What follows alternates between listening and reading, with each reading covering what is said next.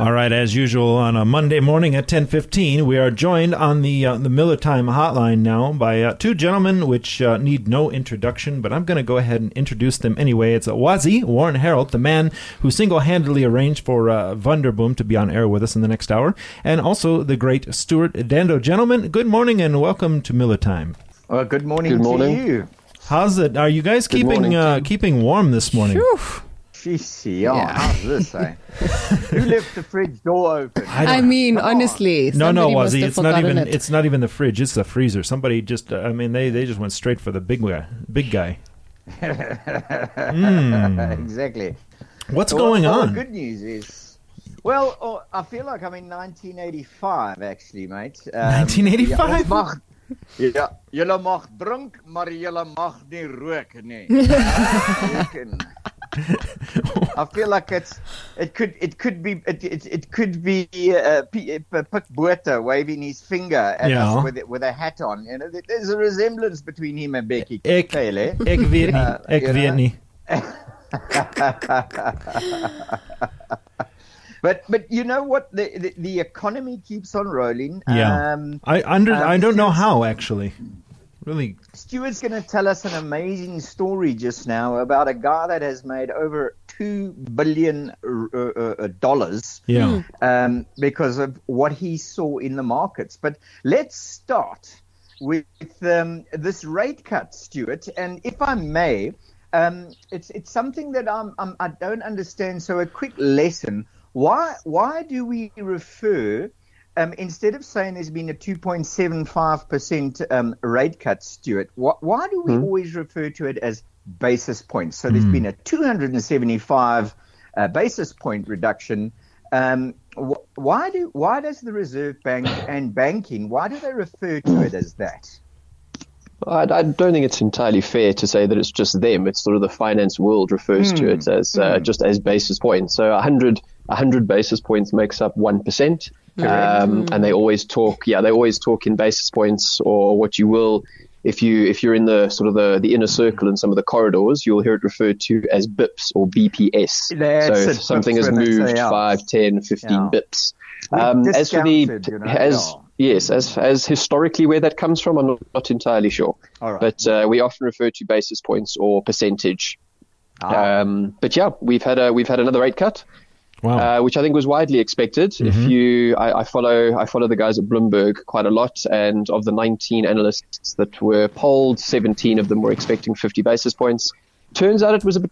Uh, it turns out it was actually quite close. Um, the the MPC, the five members, three of them voted for a 50 basis point cut, and two voted for a 25 basis point cut. wow. Um, so I think they are getting to the end, definitely getting to either either the end or very near to the end of their cutting cycle. We might see another 25 in July, um, but the jury's out on that.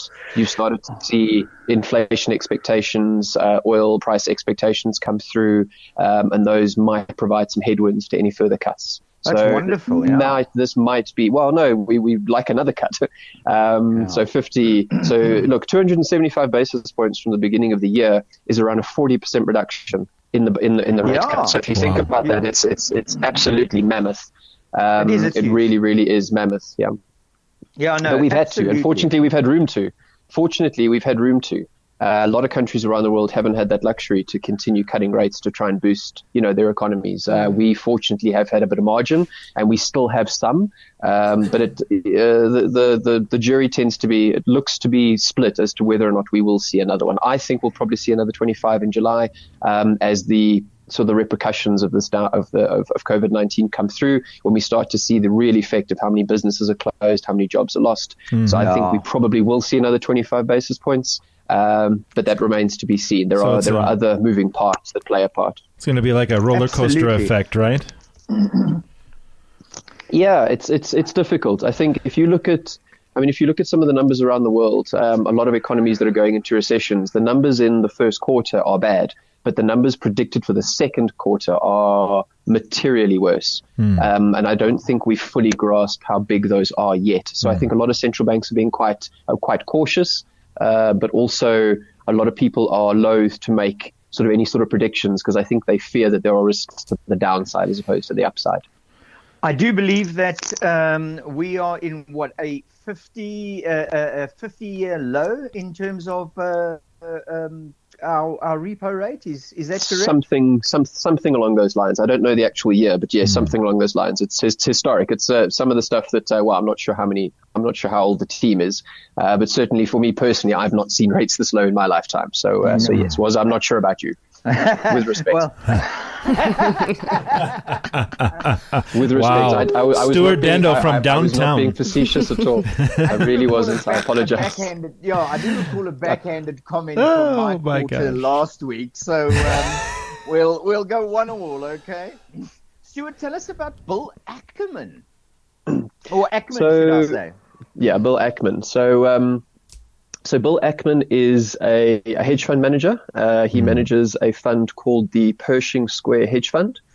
And tell, at the beginning of listeners, yeah. listeners what a hedge fund is in terms of us hedging against so so a hedge fund so if you think about a normal equity fund um, just a very simplistic a very simplistic example so if you let's let's take for example the Allan Gray equity fund uh, the Allan Gray Equity Fund, what they would do is they are a long only equity manager. So what that basically means is they are purchasing stocks and shares in the hopes that they will go up in value over time. So they can buy them at price A, sell them at price B, and hopefully make some money. That's if you're going long on a stock.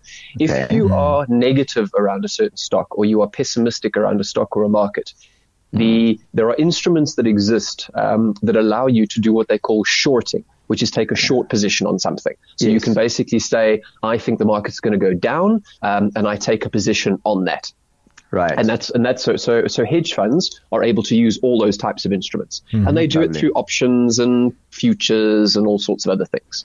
What Bill okay. Ackman did was he utilized a very interesting instrument called a CDS, which is a credit default swap.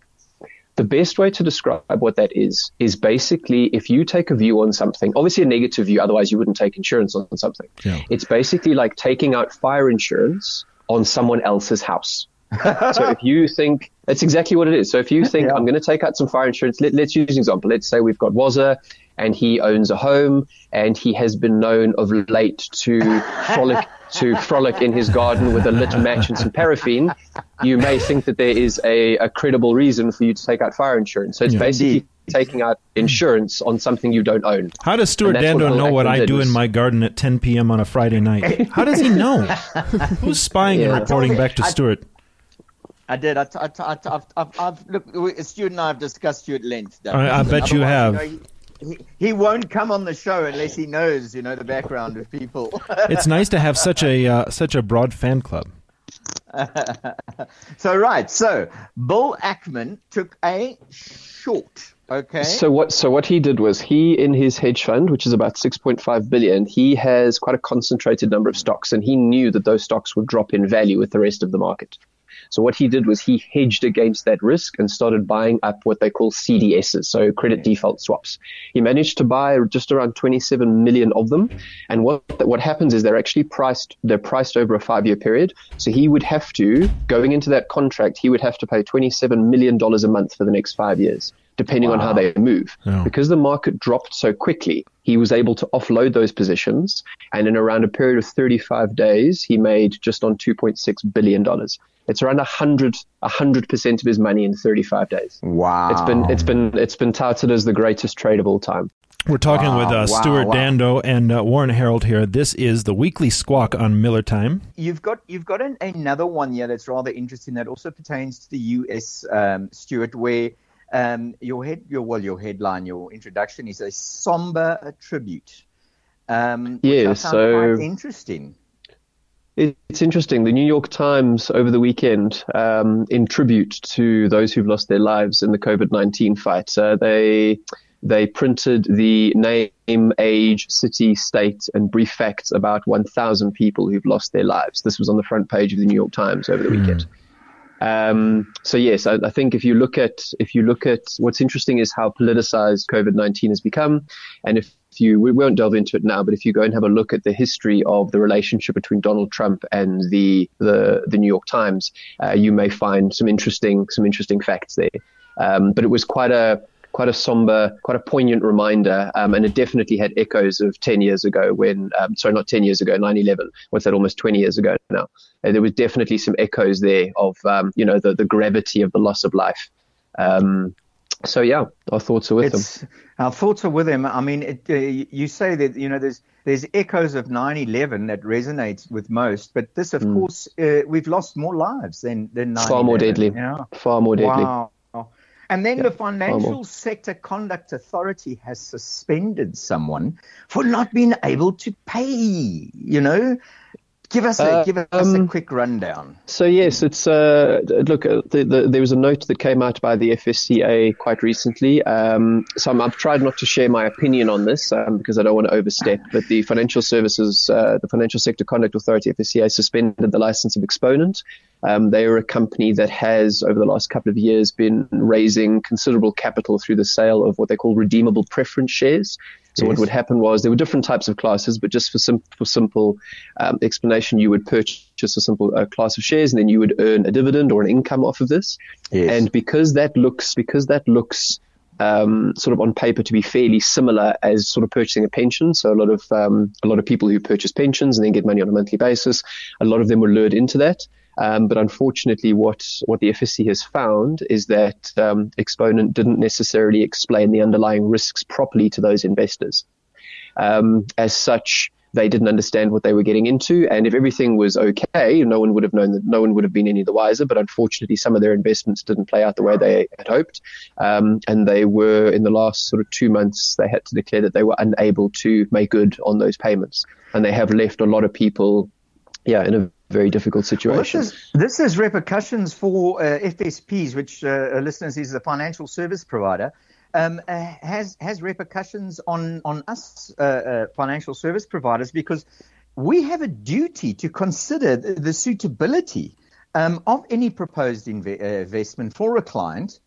Um, so I, yeah, I think that uh, some people are going to be in somewhat of um, warm, if not quite hot water when it comes to this.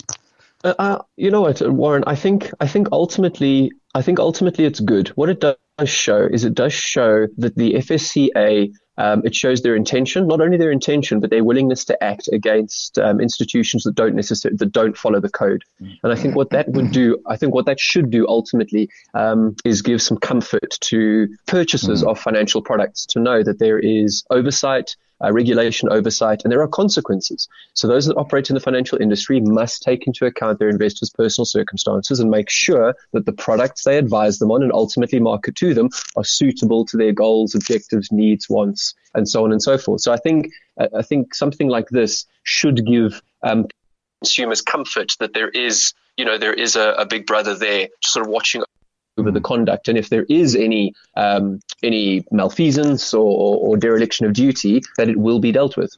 Yeah, I think it's a good thing. Um, I must say that it it, it does um, add somewhat of a um, uh, shall we call a spanner in the works because I know sometimes I'll be chatting at a braai and someone will say something and I'll pass a comment and I'll go, oh really, really, really, will you? re-" And I go, whoa, whoa, whoa, whoa, whoa, whoa, whoa. No, hold on a moment, okay? I've just made a comment. Please, if you want to see me on Monday or Tuesday, we can sit down and we can go through a risk profile. I've made a comment, and you might only have a hundred thousand rand left to your name, and I've made a comment, and you get, you're going to go in into this, you know, uh, and and and buy it, and then blame it on me, and probably win in a court of law.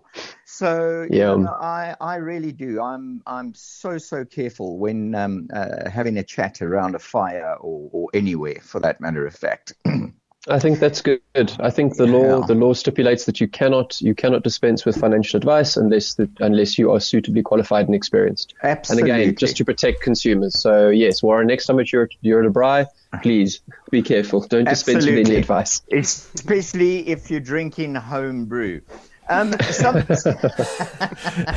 Do we want to know how the home brew was made? No, we don't. No. Yeah, uh, No, yeah, no, do no, we don't want to know. Uh, two, two, if we have a look at the indicator, I see two two things that uh, sort of encourage me a little bit. Again, uh, the, the first being the rand dollar. I mean, the, the, the rand dollar has, when I say strengthened, I mean in our favor. To um, it's come all the way down to seventeen fifty eight. I mean, it was trading over eighteen dollars Cool. What mm. what was the worst it's been at, Stuart, in the last mm, uh, couple? Of years? I think it was 19. If memory serves, it was 1935, yeah. and that was sort of midway through March, if memory so serves. I've got a I've got a few clients that are in. Uh, they have these things. Uh, a, a tribe called a dollar life plan where if if uh, your the dollar doesn't go through 18 rand, we guarantee you at that stage. I think it was 18 rand, um, 11 rand uh, 90 or something. It's now still at good value at 12 rand 90 um, per dollar. I mean, you're basically buying um, your life cover at such a wonderful discounted rate, but that leads me, it gives me a perfect segue to talk about Brent crude because it looks like the guys are now actually starting to make a dollar or two per barrel. Um, that's risen to 34, 32, Stuart. It has, yes. Um, again, it's such a difficult conversation because it depends. Again, depends the lens you're looking through. Are you looking through it? Um, are you looking through it um, as as it depends on the countries? If you look at Russia, you look at Saudi Arabia, you look at uh, sort of to a lesser, a lot lesser degree, Nigeria, Venezuela, those types of countries. You've got to look at what do they need to produce oil at when mm. a dollar, when a barrel becomes profitable, and those differentials are enormous. Yes, um, some yes. of your big players, some of your big players can produce at very low levels and still break even or just make a profit. The same cannot be said for some of your smaller producers. Um, so the, uh, an oil price at this level, I think a lot of if I if I read if I read a lot of the sort of projections, I think a lot of um, investors are expecting somewhere between 35 and 40 dollars a barrel average this year, and that could go as high as a 45 to 50 average next year. Um, but ultimately, global demand is low and will remain low for longer. Uh, like yeah. I said last week, people are going to drive cars less, we're going to fly in planes less. Um, so that there's going to be a new sort of normal level for oil, whatever normal means. Um, but it definitely isn't going to be as high as it used to be. I, I see see you and the boss and everyone are, are, are going to be able to travel um, the country again and go to the various branches because, of course, with uh, going down to level three now, business travel will be allowed again. So um, that'll that'll also help somewhat, you know. I think so, but again, I don't think I don't think any of us are going to be that that um, eager to get into an airport and hop onto a plane anytime soon. I really think you're going to yeah. see a, a, a, a definitely a, depression in demand for a long time. Yeah. I, I mean, I personally, I can do a lot of my work from home, so yeah. I won't be getting onto a plane anytime soon unless I absolutely have to. One thing I did want to mention on that front, uh, Stuart, is I noticed uh, I, I, actually did some playing around. The domestic flights in the United States are still happening; they've never stopped and um, they they cannot give tickets away. I saw a round trip from Orlando, Florida to Detroit, Michigan, for instance, for thirty five dollars. I've never in my life. Yeah, typically, that trip will cost you two hundred fifty, three hundred dollars. Sure. Um, I've never in my life yeah. seen tickets that cheap, and they and people are saying people that do have to fly that don't have a choice are um, are very few and far between, and and they're I guess loving it. But I mean, I just like I don't know. I don't like airports in normal times, and despite the fact that I I I'm not sure about half the things I hear about this virus or whether I should actually be as worried as, as some people say I should or not. Uh, do I want to be in an airport right now? No, I don't. Well, well, let's put it this way. So I, I read that the financial services, um, my game, basically, we, we're allowed now to uh, sort of uh, uh go out in that. But of course, as as the tribe know, I do specialize in doctors. So I ain't gonna be. Uh, I'm not gonna be changing my modus operandi anytime soon. I'm still gonna be doing my Zoom meetings and and all that kind of stuff. Speaking of hospitals, um, yeah, uh, our our Prof Glenda Gray, Stuart. Um, there was mm. a news article this morning. You want to take us through that? And are there any financial repercussions with regards to this uh, distancing? Um, I'm not sure if there are any financial repercussions, but I think politically it's an interesting thing. So, for those that follow the news, you would have you you may have read some comments mm. by a professor, um, Glenda Gray, and she what she what she basically came out and said was that she didn't understand some of the regulations and that some of them weren't based on any sort of scientific evidence. Um, things like open-toed shoes, only jogging between six and nine, and one or two others.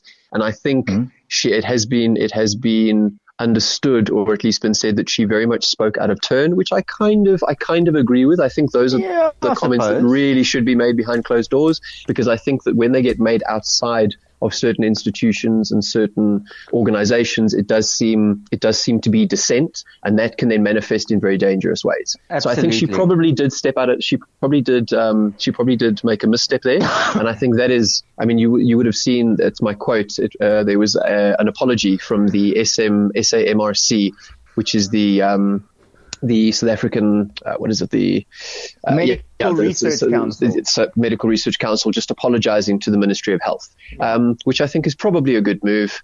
Uh, we'll see. We'll see if there are any further repercussions because I mean, some of the comments that were made about um, about the professor were horrible. I mean, they vilified her almost with no restraint. Um, so it's going to be interesting to see how that plays out this week. Uh, but ultimately, I think it's a good thing that people are being a little bit more circumspect and apologizing for things that may have been done in the heat of the moment. Something interesting that, that she did say, which I found interesting, was she said there's a there's a lot more malnutrition cases coming through. Um, yeah. at, at Baragwanath. It's obviously been an academic hospital um, that's part of, of her scope. Yeah. And, and, and without politicizing it. I mean, th- th- that's sad. That's sad that we've got kids that are coming in that are basically, bottom line, they're not getting enough food. They're not getting enough sustenance. Um, so yeah, we, we, we wait and we see, don't we? We do. It's a balancing act. You got to weigh up. You got to weigh up the cost of human life with the cost of not opening up the economy and taking your chances. It's a balancing act that everyone's going through at the moment. And I see one of my favorite uh, CEOs is in the news as well. Um, our CEO at Sygnia, good old Magda. Um, Magda. I'm not going to try and pronounce her surname, but uh, yes, Magda. Wierzycka. Bless you. Mm, I'm not. I'm not entirely sure. So, so, so, so, tell us why you've got her in as the article of the week. So she made a name for herself a couple of years ago. Sygnia is uh, an asset manager, and what they do largely is they invest in ETFs.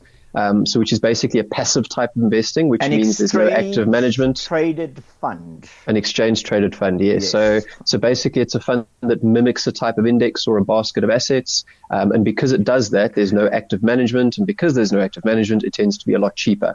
But she has been quite vociferous in her almost castigation of the industry to say that you know the industry is overcharging people um, and has done for a long time. she made quite a name for herself as the the champion of the abused investor.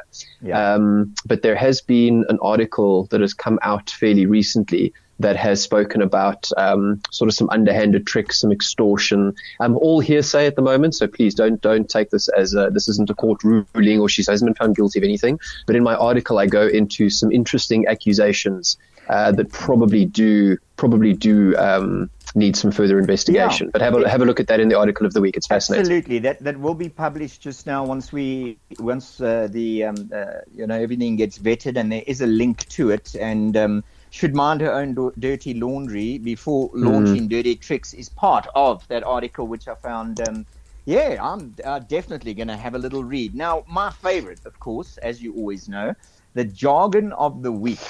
Stuart. Yeah. Oh yes. So this week's this week's this week's jargon of the week is what they call a resistance level.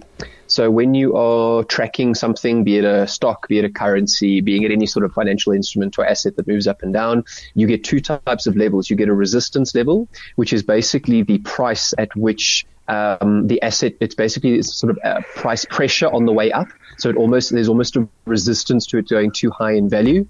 Um, and what you find on the way down is you find support levels. So you'll often you'll often hear when people talk about the rand, they'll say the rand uh, experiencing a support level of 1750, which means that people have sold the rand quite a lot, and it's gotten to a certain level where people aren't comfortable to sell it anymore because it becomes oversold.